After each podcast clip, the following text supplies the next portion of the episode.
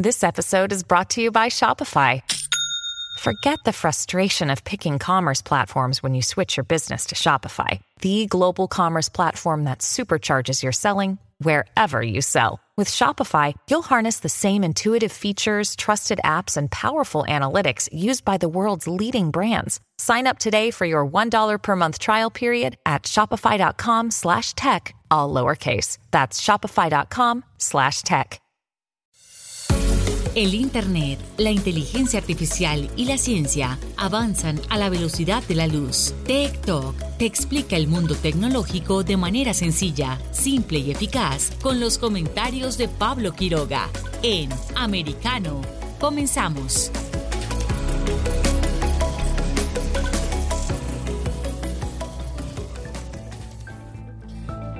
¿Qué tal? ¿Cómo están ustedes? Eh, Qué gusto poder conectarme como lo hacemos en cada jornada a través de Americano. Soy Pablo Quiroga y tenemos un nuevo programa con más de TikTok, actualidad en ciencia, tecnología internet. Hay mucho que hablar, sobre todo en este mismo programa, así que comenzamos ya. ¿Cómo nos pueden descargar? TikTok está disponible para ti cuando quieras. Accede a toda nuestra programación a través de nuestra aplicación móvil americano. Descárgala desde Apple Store o Google Play y mantente informado con nosotros.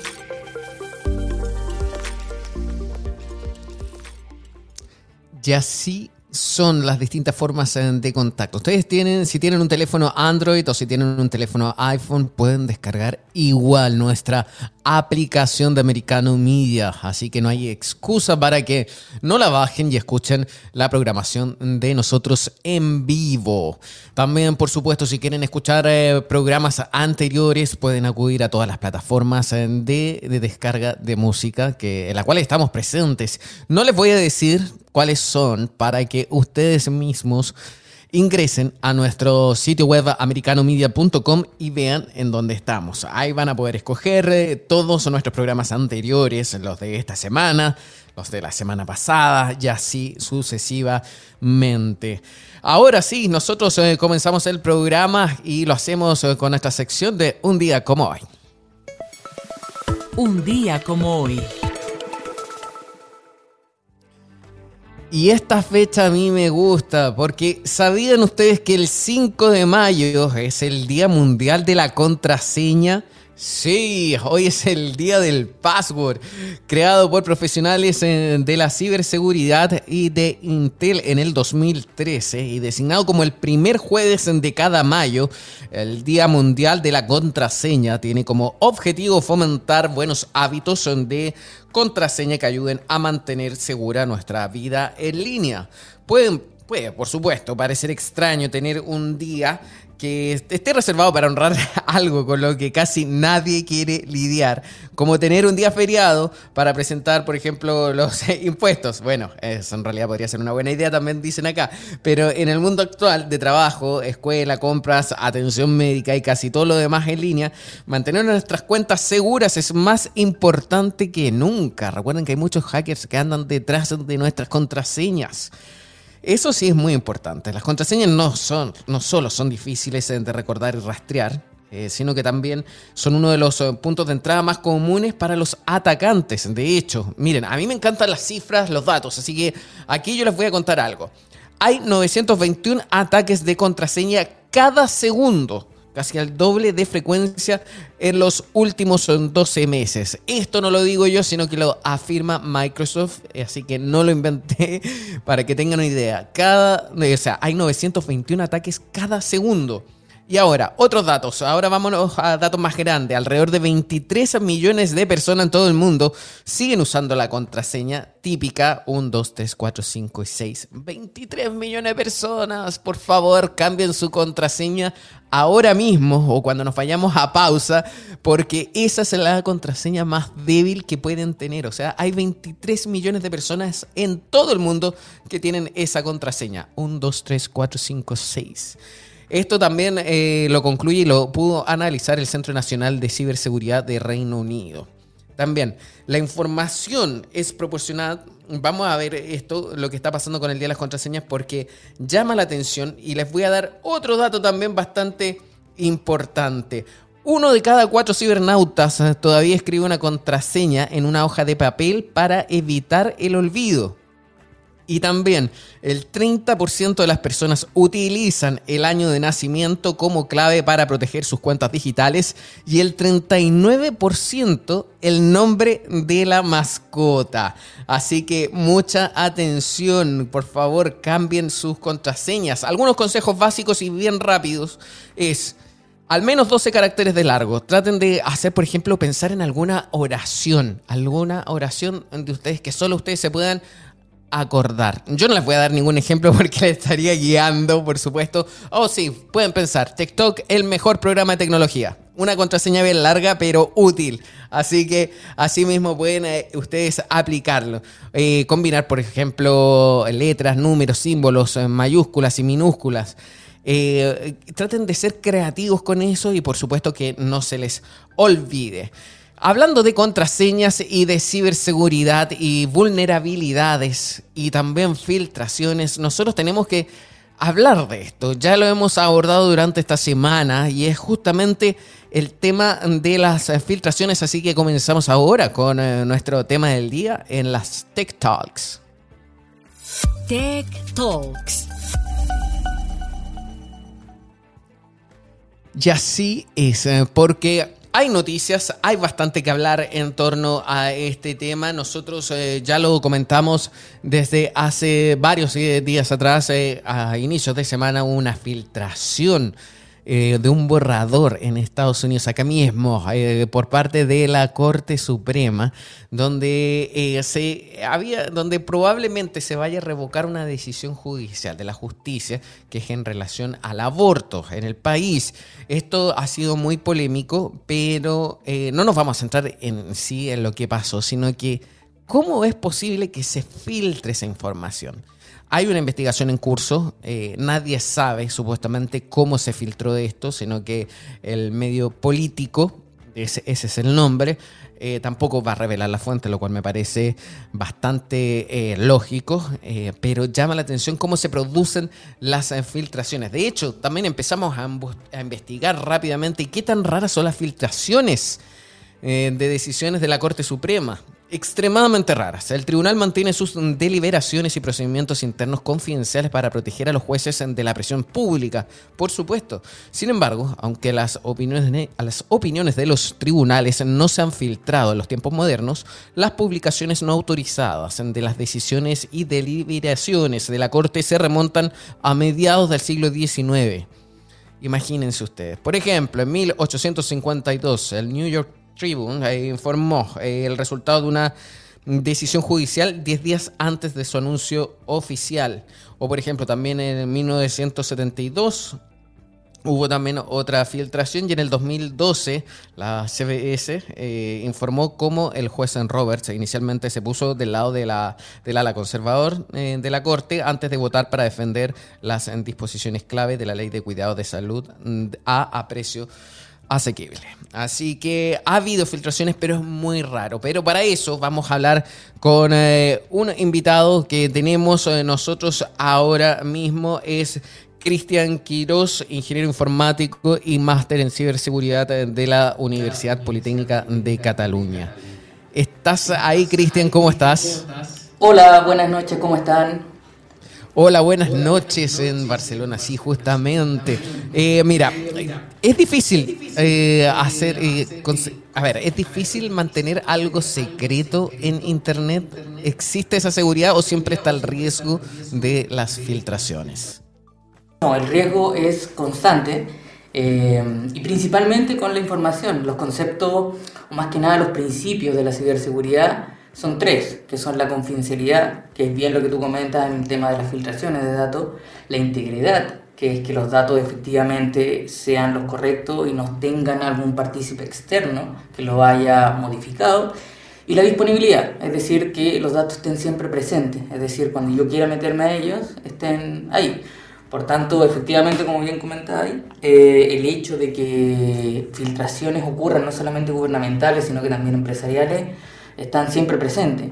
Y tú comentáis algo como para dar un poco en el clave, no solamente las contraseñas que te estaba escuchando son complejas cuando invoca al usuario, sino que es peor aún cuando invoca a las empresas o a, las, eh, a los estados, porque finalmente tienen exactamente el mismo error de utilizar las contraseñas básicas, como bien, como bien comentadas.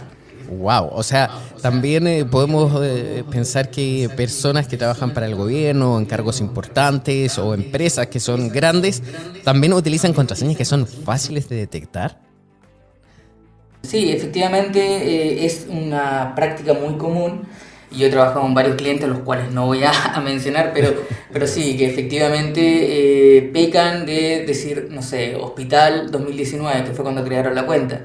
Entonces, y, una cosa súper importante también que destacar, y, es como para, como siendo experto en ciberseguridad, es tratar de, eh, de alguna manera, dividir eh, el cómo se le, se le llama a los hackers. El hacker principalmente es una persona ávida de información y con muchas ganas de establecer cómo funcionan los sistemas en términos de protección.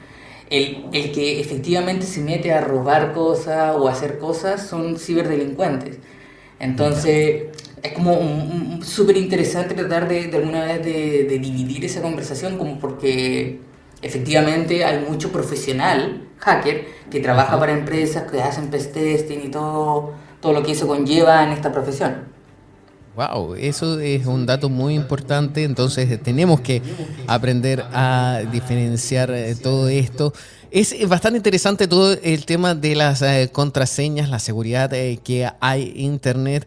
Ahora sí, eh, nosotros, mira, yo voy a dejarte una pregunta, la vamos a dejar sí, en suspenso tu respuesta porque vamos a ir eh, a pausa muy pronto, pero me gustaría que también eh, nos pudieses dar indicaciones y consejos sobre cómo construir contraseñas seguras, porque hoy en día el tema de la seguridad en Internet y sobre todo con la cantidad de datos que manejamos nosotros, obviamente está en riesgo porque hay mucha gente detrás que lo quiere para también comercializar. Así que vamos a una pausa y ya volvemos con más eh, TikTok aquí en Americano Media.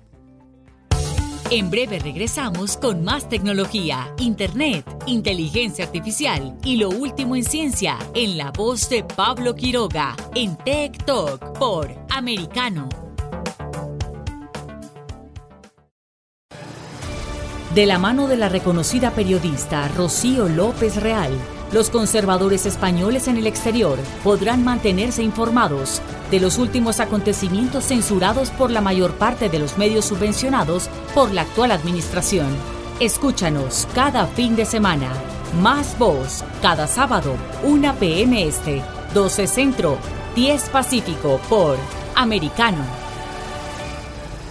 Más Voz está disponible para ti cuando quieras. Accede a toda nuestra programación a través de nuestra aplicación móvil americano. Descárgala desde Apple Store o Google Play y mantente informado con nosotros. Iberoamérica hoy.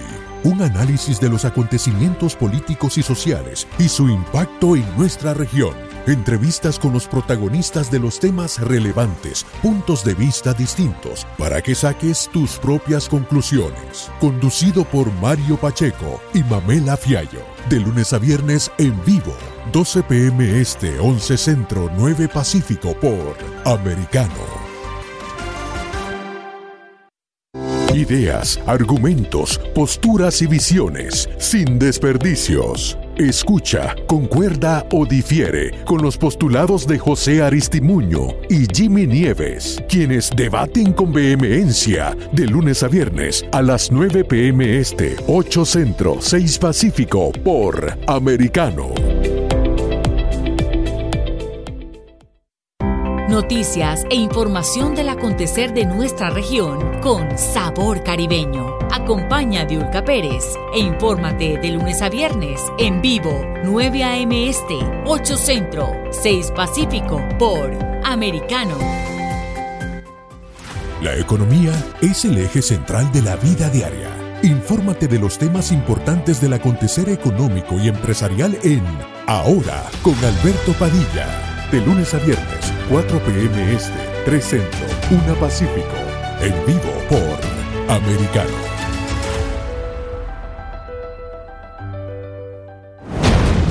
Hablando con la verdad. Siempre americano.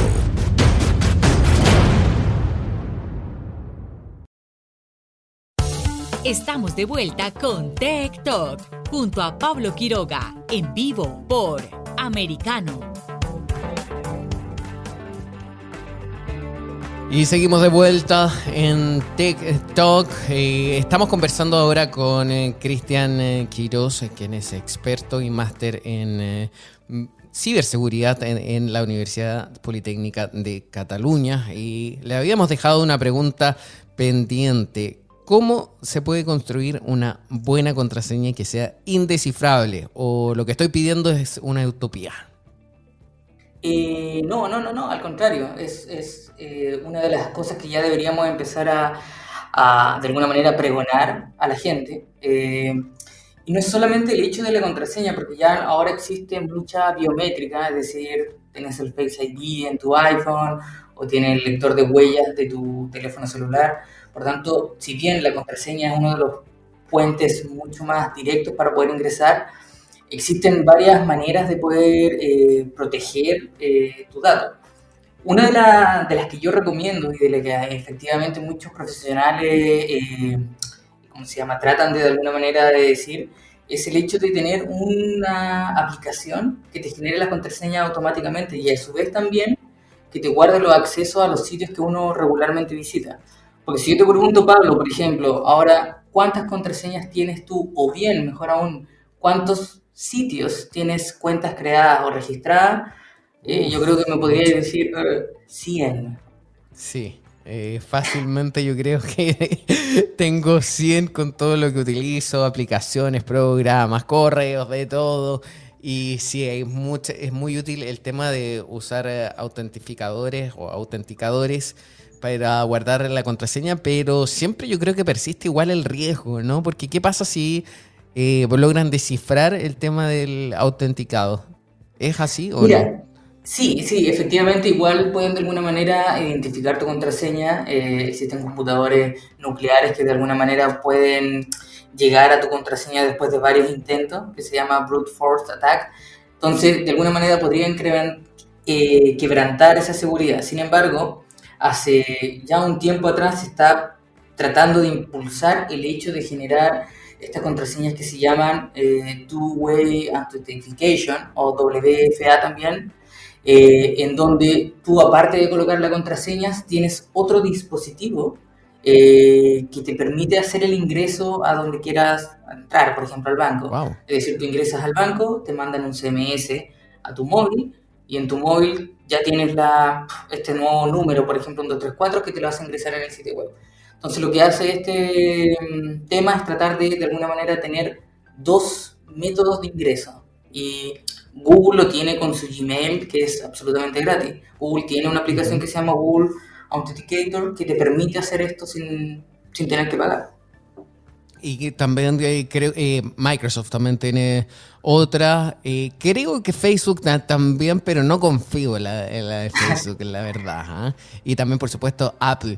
Pero todas representan y tienen el mismo nivel de seguridad o hay una mejor que otra. Todas tienen el mismo, la misma premisa, por decirlo de alguna manera. Todos tienen el hecho de que tienes que alejarte de alguna manera eh, de eh, la plataforma con la cual estás tratando de ingresar y tratar de hacerlo en un dispositivo nuevo, en este caso, por ejemplo, el celular. Sin embargo, como bien pasa, por ejemplo, de repente te colocas en el banco desde el mismo celular y te llega la contraseña por CMS o la misma aplicación del, del banco en el mismo celular. Por tanto, de alguna manera se quebranta un poco esta idea de, eh, ¿cómo se llama?, separar las formas de ingreso dentro de tu a, tus contraseñas. Qué interesante. Y en, tu caso, ¿cuál eh, puedes recomendar tú? Por ejemplo, nosotros utilizamos las PAST, que se llama Pass, así como último password, y de hecho ahí solamente la idea es tener un solo password, que es el que tú bien comentabas, que sea ojalá de 12 caracteres como mínimo, de alguna manera intercalar eh, símbolos y letras mayúsculas, minúsculas y números, y con esa sola contraseña tú puedes ingresar a tu panel gigante donde están el resto de las contraseñas de Gmail o, o las del banco, etcétera, etcétera. Además, estas eh, aplicaciones que te dan la posibilidad de guardar tu contraseña eh, amplían un poco el servicio, si es que tú pagas un poco, eh, para que, por ejemplo, puedas colocar tus tarjetas de crédito y así no tengas que estar sacándolo cada vez que quieras hacer alguna transacción online. Qué bien. Qué interesante eso. Yo creo que un, día nosotros vamos a probarlo y, hacer un, review de esto, porque llama la atención. ¿Y cuál es tu opinión respecto a la autentificación de dos pasos? Por ejemplo, que te llega un mensaje de texto, ya sea a tu teléfono o, un correo, y después también tienes que volver a colocar otra contraseña. ¿Es realmente útil o sigue siendo más fuerte la otra forma utilizando un, generador de contraseñas, un, uno de estos programas que hemos estado conversando. Sí, todo aporta, porque una de las cosas que de repente tratan de, inculcar es el hecho de que el ciberdelincuente tiene todo el tiempo del mundo y tú no. Tú tienes que estar trabajando, tú tienes que estar haciendo otras cosas, etcétera, etcétera. Por tanto, él tiene todo el tiempo del mundo, de alguna manera, por decirlo así, eh, de poder eh, tratar de descubrir esa clave. Y sobre los dos FA que comentas, sí, efectivamente, como te decía, de alguna manera es necesario, y yo siento que la gente debería activarlos dentro de sus móviles, para poder de alguna manera, eh, eh, por ejemplo, si te roban el celular y tratan de ingresar a tu banco o te roban el laptop, la contraseña va a tener que ser con otro dispositivo. Por tanto, de alguna manera, el delincuente que está tratando de ingresar no te va a robar los dos dispositivos al mismo tiempo. O sea, puede darse el caso, pero de alguna manera tratar de, bloquear eso es lo, eh, lo, más inteligente de hacer, de alguna manera.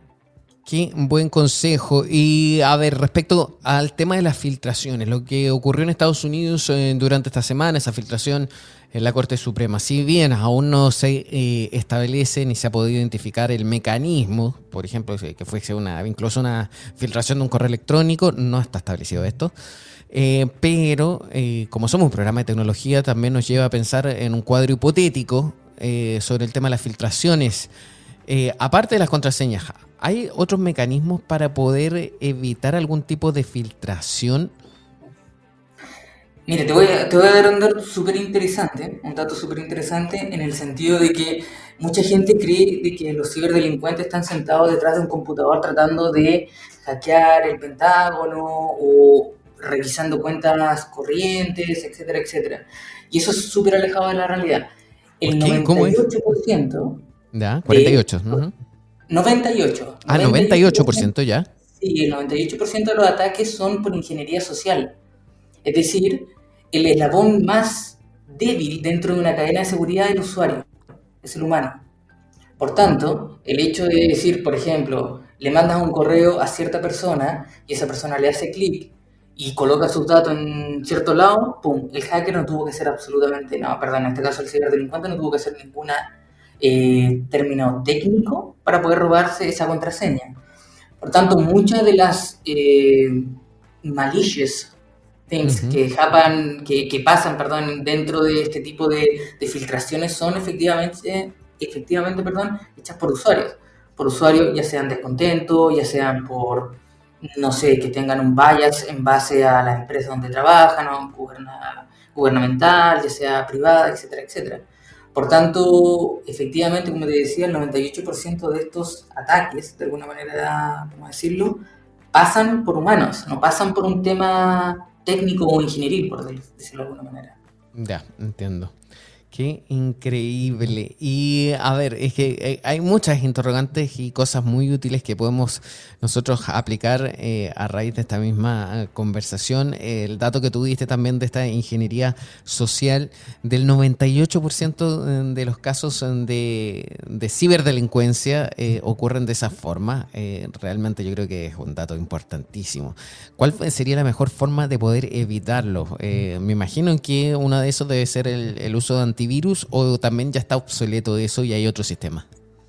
No, no, por supuesto. El hecho de, utilizar antivirus, el tema de, la, eh, ¿cómo se llama?, cifrado de data, es súper importante como cuando te decía el, tema de que los principios de la ciberseguridad es la confidencialidad, uno de los, ellos son uno de los mayores, y el hecho de que haya estos leaks de, de data, eh, infiere de que las empresas tienen que invertir un poquito más, no solamente en educación interna, en cómo tenemos que no hacerle clic a correos, no hacer phishing, no hacer... Ahora existe uno nuevo que se llama WhatsApp phishing, que, que, te mandan el enlace por WhatsApp y de alguna manera uno le hace clic y te entra alguna APK dentro de tu Android y te infecta el, el celular, no, uno no se da ni cuenta. Entonces, en este caso, eh, lo que bien comentas es que cómo proteger es que las empresas, los entes gubernamentales también, de alguna manera, inviertan no solamente en los equipos técnicos, sino también en educación eh, a la gente que, trabaja con ellos. Y, nada, estar haciendo reporte regularmente de cómo está esto. Hay empresas que manejan los CISO, que son los, los jefes de seguridad de la informática, eh, de la ciberseguridad que tiene la empresa. Entonces, es regularmente estar tratando de alguna manera educando a la gente y con el tema de la data, perdón, era el hecho de, de, ojalá cifrarla. Y, y, como que parecen las películas cuando tienen la, la, gente las dos llaves para poder abrir una puerta, uno con una llave y otro con otra, efectivamente ocurre esto en, en, temas de seguridad, de, de, data, en especial cuando es data que es digital. Si no tiene las dos llaves para poder ver la data, la data no, no, se puede ver de alguna manera. Qué increíble. Mira, ya para ir englobando, porque nos queda muy poco tiempo, eh, ¿algún consejo también eh, respecto a el uso de VPNs? Eh, ¿Sirve hoy en día? VPN en caso de España, que como lo dicen allá, pero ¿sirven o no? ¿Lo recomiendas? Sí, efectivamente las VPN son, son muy útiles, por ejemplo, cuando una persona común y, silvestre utiliza alguna red eh, Wi-Fi eh, que no está segura. Porque los ciberdelincuentes instalan una cosa que se llama sniffing pues, o sniffer. Y los sniffers toman esa información eh, cuando están así como dando vueltas sin una protección. Y la VPN entrega esa protección Mira, lamentablemente vamos a tener que dejarlo hasta aquí por el tema de los tiempos, pero quiero agradecerte y te vamos a dejar invitado a una próxima oportunidad y vamos a seguir hablando más de los VPN, ¿vale? Muchísimas gracias. Que estén Muchas gracias bien. a ustedes también. Gracias, nosotros vamos a una pausa y ya volvemos con más TikTok. En breve regresamos con más tecnología, internet, inteligencia artificial y lo último en ciencia en la voz de Pablo Quiroga en Talk por Americano somos americano. Iberoamérica hoy. Un análisis de los acontecimientos políticos y sociales y su impacto en nuestra región. Entrevistas con los protagonistas de los temas relevantes, puntos de vista distintos, para que saques tus propias conclusiones. Conducido por Mario Pacheco y Mamela Fiallo. De lunes a viernes en vivo 12 pm Este, 11 Centro, 9 Pacífico por Americano. Diego López y Dianelis Guerra comentan y analizan el acontecer deportivo, torneos, campeonatos y la actuación de tus atletas favoritos en Deportes Americano.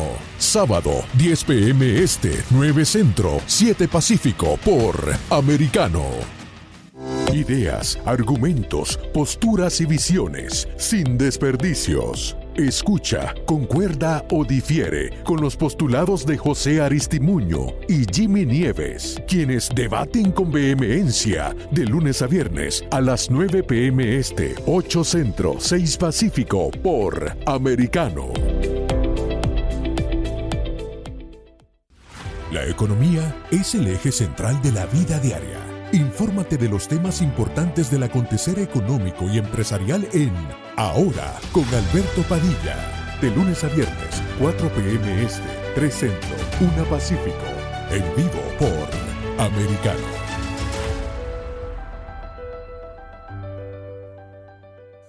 Comienza tu día bien informado. De mañana con Americano. Junto a Gaby Peroso y Jolly Cuello quienes te presentan la revista informativa de las mañanas. Conéctate con nosotros en vivo de lunes a viernes de 7 a.m. Este, 6 Centro, 4 Pacífico por Americano.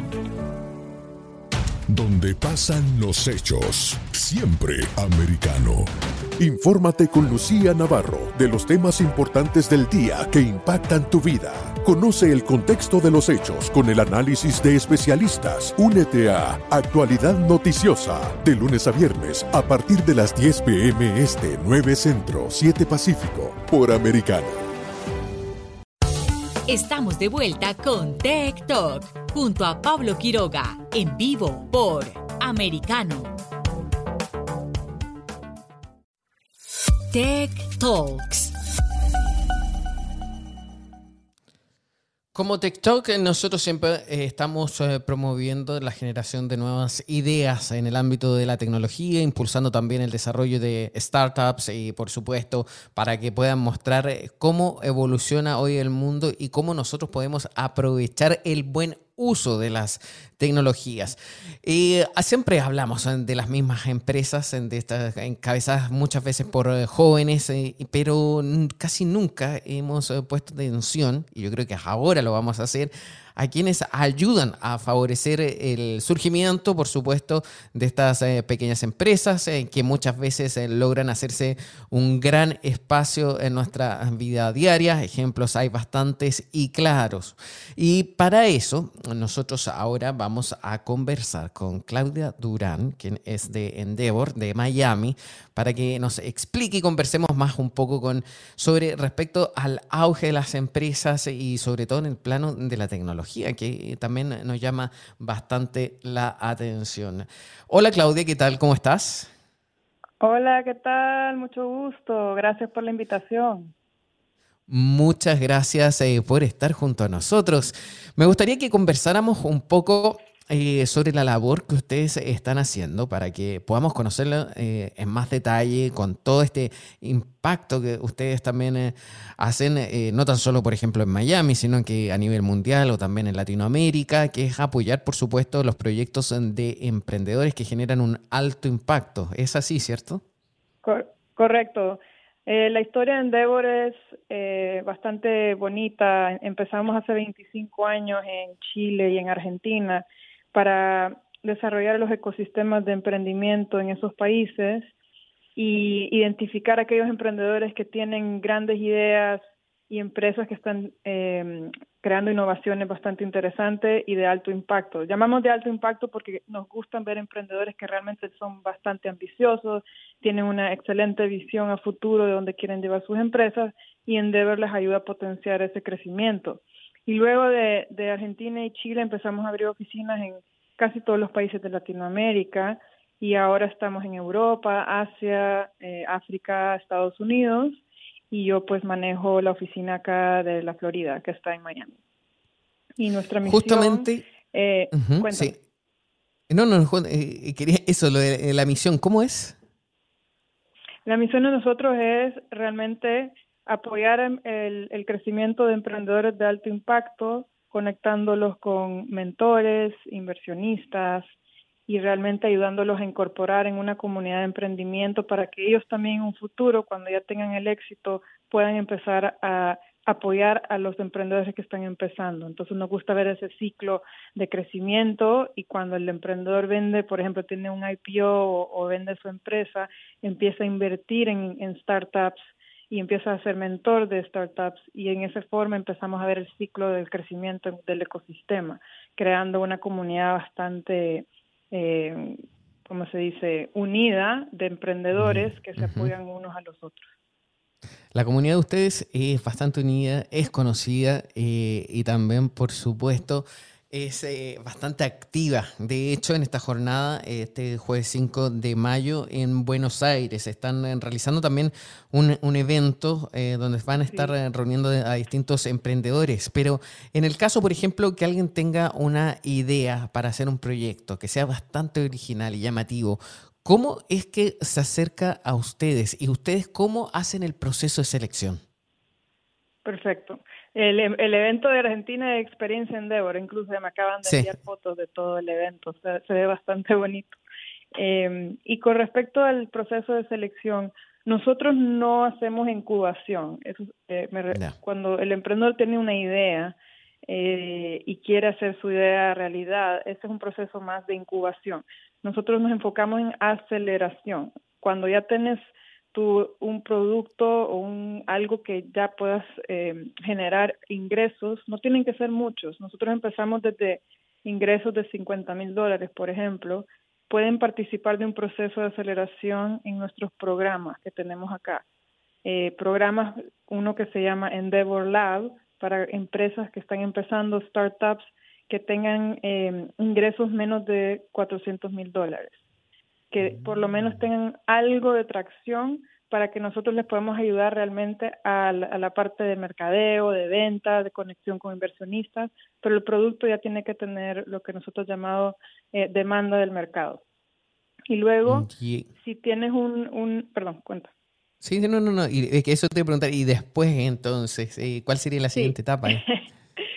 sí, nosotros tenemos tres etapas. Entonces empezamos en Endeavor Lab eh, Startup, Luego tenemos el programa para scale-ups, que son empresas que ya están creciendo y están facturando en promedio un millón de dólares al año y participan del programa Scale-up, que son cuatro meses en el que les damos eh, muchísima mentoría, eh, contenido sobre diferentes temas como estructurar un buen eh, eh, sistema financiero o proceso financiero, cómo tener un buen, un buen equipo de ventas, cómo estructurar tu equipo, la cultura, etcétera.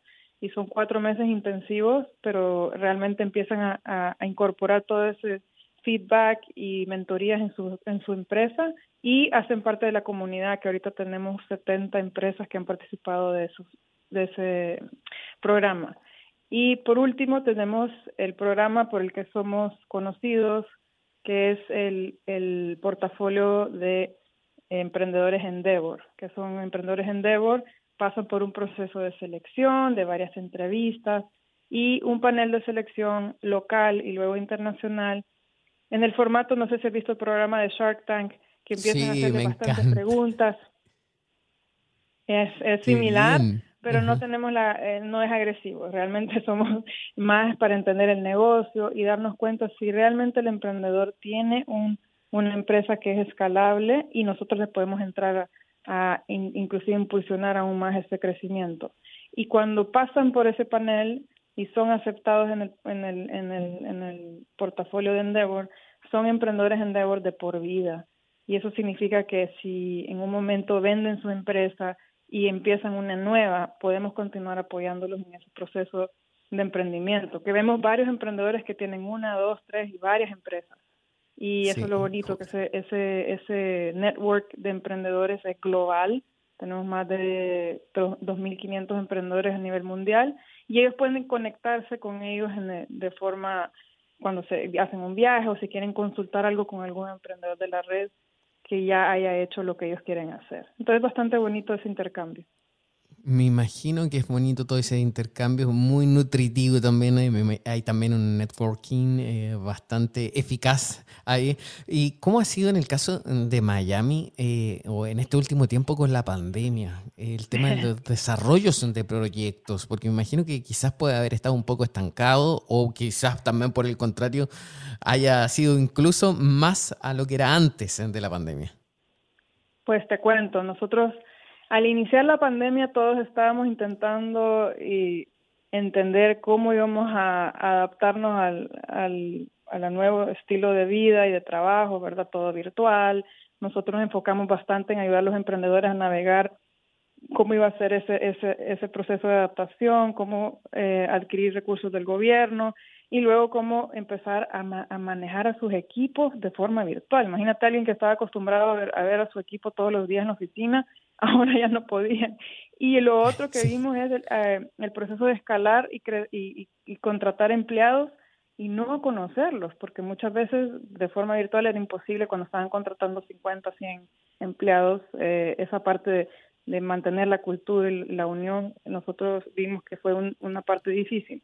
Lo, lo que vimos en Miami específicamente fue una gran migración de Latinoamérica. Mucho emprendedor de Latinoamérica eh, decidió venirse a Miami para poder manejar la empresa desde acá, poner un pie en Estados Unidos y empezar a ver la, la posibilidad de eh, entrar en el mercado de Estados Unidos. Miami se está volviendo un, bastante, un fuerte hub de emprendimiento, lo que le decimos un gateway de, la TAM para, para Estados Unidos. Entonces, en migración de emprendedores, muchos de ellos todavía tienen sus empresas en Argentina, en Brasil, en Colombia, en Chile, pero se han mudado para acá y están empezando a crear equipos más en los, eh, y, transferir lo que es el headquarters para acá.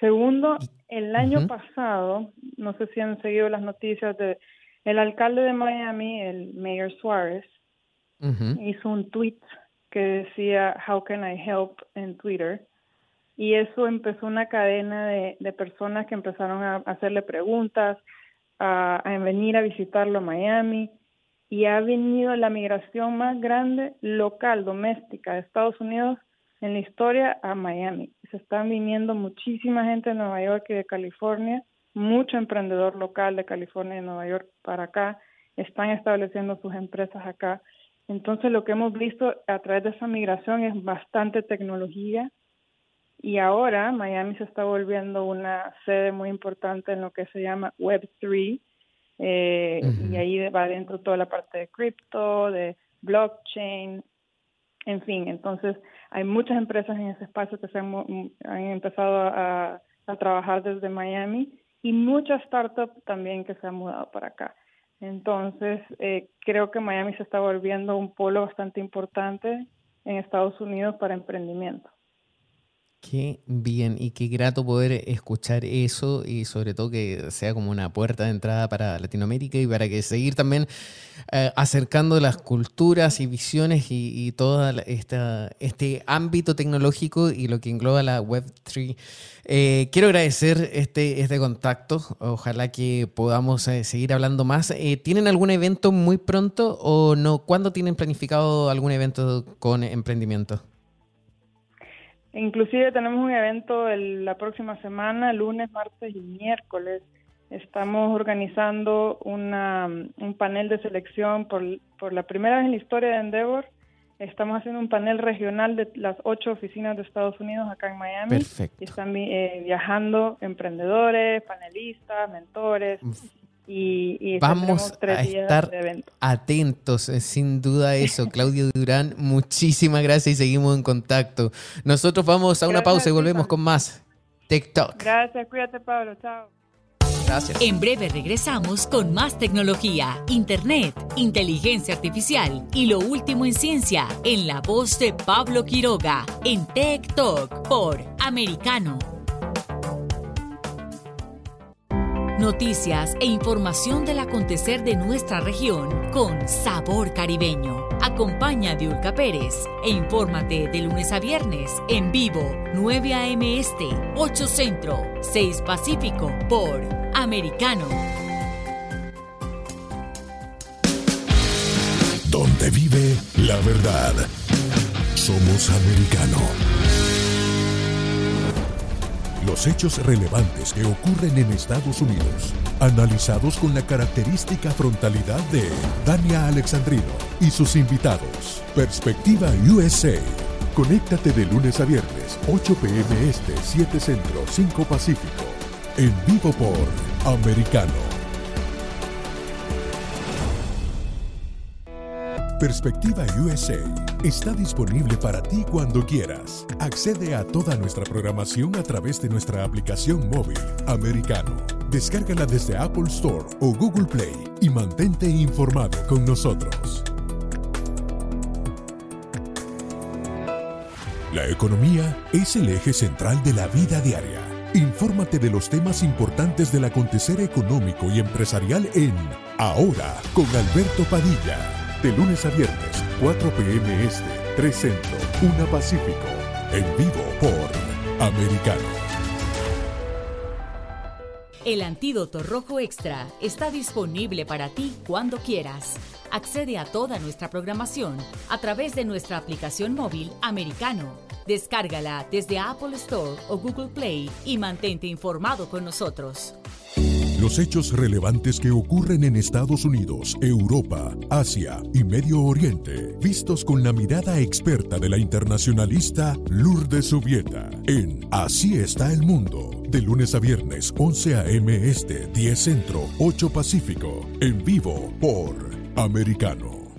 Ideas, argumentos, posturas y visiones, sin desperdicios. Escucha, concuerda o difiere con los postulados de José Aristimuño y Jimmy Nieves, quienes debaten con vehemencia de lunes a viernes a las 9 pm este, 8 centro, 6 pacífico por Americano.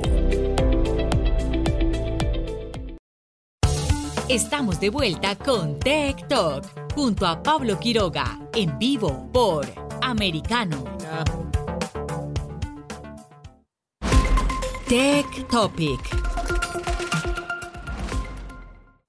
Y en Tech Topic eh, vamos a conversar y comentarles algo que desde ayer lo habíamos anunciado, y que por tema de tiempo no pudimos eh, poder plantearlo bien, porque Muchos hemos recibido, y ahí yo me incluyo, mensajes de carácter spam. A veces recibimos mensajes de texto incluso de uno mismo y no sabemos qué está pasando. Porque digo, ¿cómo voy a recibir un mensaje de texto de, mí si estoy viendo ahora mismo mi teléfono? Pues bien, los mensajes de texto basura están aumentando hoy en día. Ahora, los estafadores envían mensajes de texto que parecen generarse en nuestro propio teléfono.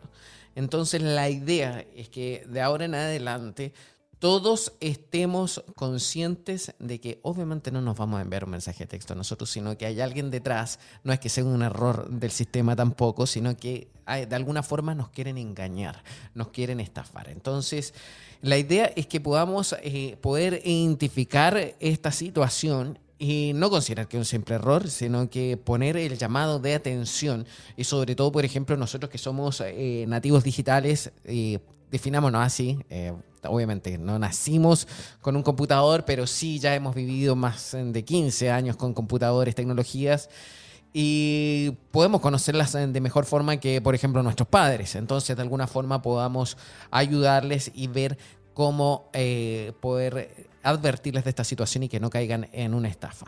Hay mensajes, por ejemplo, que dicen, tu factura de marzo está pagada. Gracias, este es un pequeño obsequio para ti.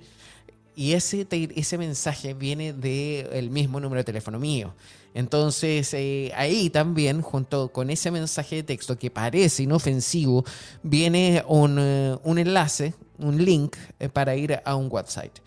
Muchas veces eh, personas piensan que ese mensaje puede ser original, eh, que haya habido un error, como lo explicábamos recién, pero no estamos conscientes de la situación y hacemos clic ahí y obviamente cuando hacemos clic en un eh, mensaje de texto que no conocemos o que no, o sea, en un link que no conocemos o que nunca hemos solicitado, nosotros estamos dándole la puerta a todos los ciberdelincuentes para que hagan lo que sea con nosotros. ¿A qué me refiero lo que sea con nosotros? Que pueden eh, apoderarse de nuestro teléfono, que pueden destruir toda la información que está en nuestro teléfono, que pueden registrar también nuestros movimientos a través de la cámara que tenemos en nuestro teléfono, que pueden también registrar, y escuchen bien porque esto es real, registrar los toques que nosotros damos en la pantalla. Así es, los toques. Si nosotros presionamos la tecla 3, eso está en una esquina de la pantalla, la 2 está en medio, la 1 está a la izquierda, y así también ellos pueden acceder a nuestras contraseñas, a nuestra contraseña de banco, a nuestra contraseña de cualquier cosa. Entonces hay que poner mucha atención sobre eso. También, por ejemplo, eh, pueden eh, estafarnos, robarnos dinero. Hay muchísimos casos también en torno a esto. Entonces, el fraude de la telefonía celular eh, recién hace poco se ha desplazado más hacia los mensajes de texto. Esto también lo han dicho los expertos. Los mensajes de texto no deseados de todo tipo de números de teléfono y no solo el mío propio están en aumento. Por ejemplo, en marzo de este año eh, se enviaron 11.600 millones de mensajes fraudulentos en las redes de celulares tan solo de Estados Unidos. Esto es un 30% más que en febrero. Como vemos es algo que cada vez va aumentando. Esto superó a las eh, robollamadas, a las llamadas con estafa, que aumentaron un 20% durante el mismo periodo. Estos son análisis eh, de una compañía que se llama Teltec, una empresa que hace herramientas anti-spam para teléfonos. Así que mucha atención y mucho cuidado con los mensajes spam, con las llamadas también spam. Hay una compañía de teléfonos en Estados Unidos que confirmó que está investigando también la situación. También eh, la misma compañía, voy a decir el nombre es Verizon, el 4 de abril afirmó que había solucionado este tipo de problemas.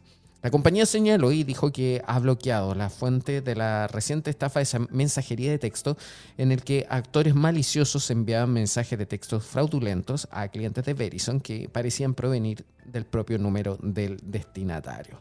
También hay otras compañías como ATT o T-Mobile afirmaron que no habían visto ese problema, pero el spam de mensajes de texto afecta a todos los suscriptores de celulares y los proveedores ahora ofrecen recursos en línea para que las personas aprendan a protegerse y denunciar, por supuesto, los mensajes basura. Ahora, las, estafas por mensaje de texto varían ampliamente, pero por lo general buscan que se revelen los datos personales eh, de nosotros con mensajes disfrazados de actualizaciones de seguimiento de entregas de paquetes falsos o información eh, sobre productos de salud, banca. Eh, también hay, de todo, incluso con contraseñas de Netflix o de Spotify. Eh, su ascenso ha sido impulsado en parte por el hecho de que los mensajes son demasiado fáciles de enviar. Eh, hay programas que te mandan 100.000 mensajes por minuto. Eh, los ciberdelincuentes aprovechan todas estas técnicas. Y además los esfuerzos de toda la industria y del gobierno en Estados Unidos para tomar medidas energéticas contra las robollamadas podría estar presionando a los estafadores a moverse hacia los mensajes de texto. El tema de las robollamadas parece que está resuelto de las llamadas de spam, pero eh, no está resuelto del todo. Eh, sí, por ejemplo, hay eh, compañías como, a ver, Google, que tienen aplicaciones que ustedes pueden descargar, por ejemplo, en usuarios Android, la aplicación del teléfono de Google, y ahí ustedes pueden ver y verificar cuándo es una llamada original, cuándo es por un robot o cuándo es una llamada spam es muy útil. En el caso de Apple también se está desarrollando o si ustedes están fuera de Estados Unidos también pueden utilizar, por ejemplo, la aplicación de Google. Esos son consejos. Ahora, respecto a los mensajes de texto, que es lo que hemos estado mencionando, ¿cómo son los mensajes de texto no, deseados? Por mucho la estafa de mensajes de, es más común y hay que tener mucha atención con eso. Nosotros ahora como TikTok vamos a hacer una pausa, vamos a estar eh, siguiendo obviamente todos estos eh, casos de los eh, mensajes de textos, los vamos a comentar también en otro capítulo más, pero vamos a hacer una pausa y pronto volvemos con más TikTok aquí en Americano Media. En breve regresamos con más tecnología, internet, inteligencia artificial y lo último en ciencia en la voz de Pablo Quiroga en Tech Talk por Americano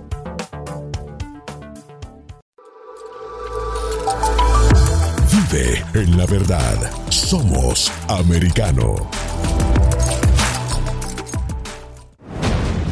Hablando con la verdad. Siempre americano. Los hechos relevantes que ocurren en Estados Unidos, Europa, Asia y Medio Oriente, vistos con la mirada experta de la internacionalista Lourdes Subieta, en Así está el mundo de lunes a viernes, 11 a.m. Este, 10 Centro, 8 Pacífico. En vivo por Americano. los avances científicos y tecnológicos relevantes, Internet, redes sociales y el mundo de los videojuegos en Tech Talk con Pablo Quiroga. Conéctate de lunes a viernes, 2 p.m. Este, 1 Centro, 11 Pacífico, en vivo por Americano.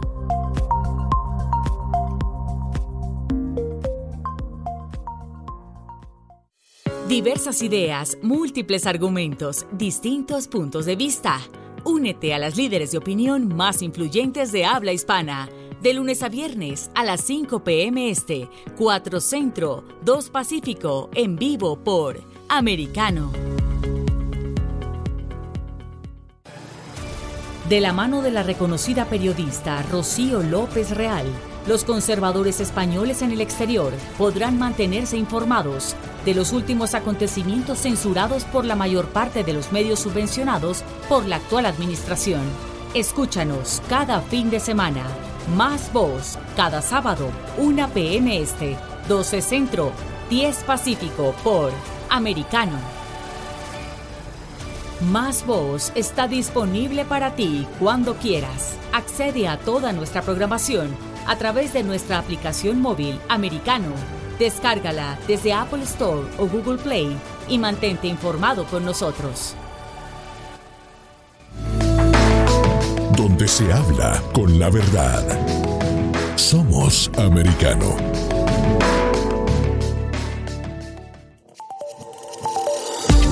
Acercándote a la verdad. Somos americano.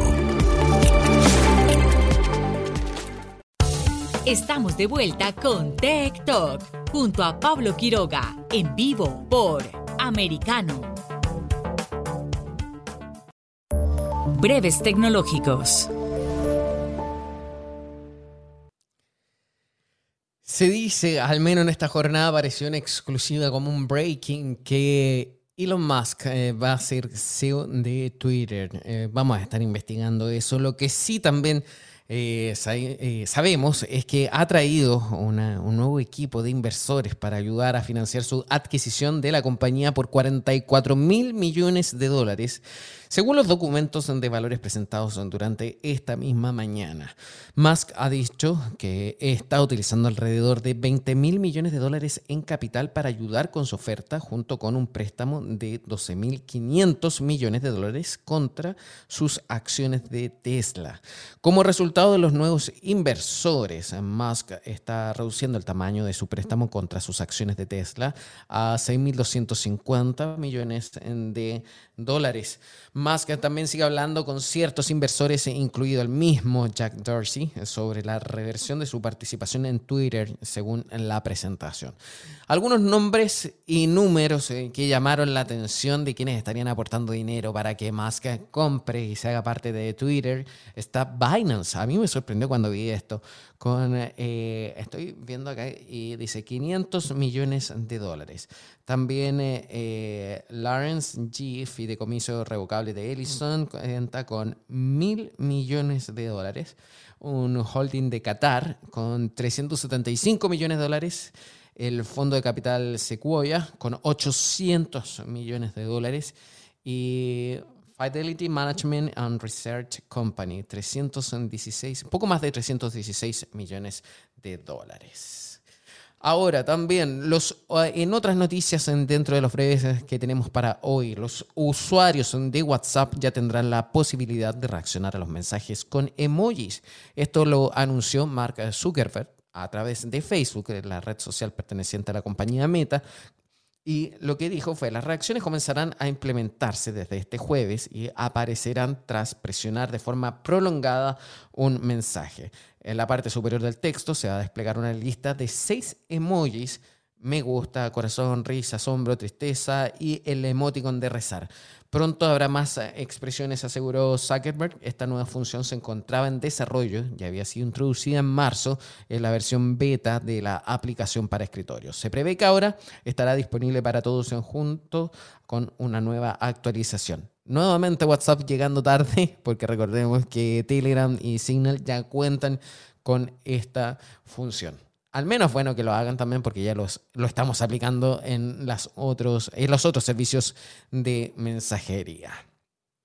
Ahora, la CIA publica instrucciones para que los rusos que, según dicen textualmente, se sienten obligados por la injusta guerra en Ucrania, puedan contactarla a través de la red oscura. Esto es una noticia también que apareció hace muy poco. La Agencia Central de Inteligencia de Estados Unidos difundió esta semana indicaciones para que los ciudadanos rusos puedan contactarse a través de la llamada Dark Web o red oscura. Desde la agencia indicaron que su misión global exige que los individuos sean capaces de contactar la CIA de manera segura desde cualquier lugar. Con esta noticia acabamos nuestro programa. Quiero agradecer la compañía de todos ustedes y por supuesto, recuerdan revisar eh, nuestro programa una vez que ya hayamos terminado a través de nuestras distintas eh, plataformas, porque siempre va a estar ahí para tener algún dato. Soy Pablo Quiroga, comienzo a decirles adiós y nos vemos mañana si Dios quiere. Chao, chao, que estén bien. Tech Talk y Soberproy. Conéctate con nosotros de lunes a viernes a las 2 p.m. Este, 1 Centro, 11 Pacífico, por Americano.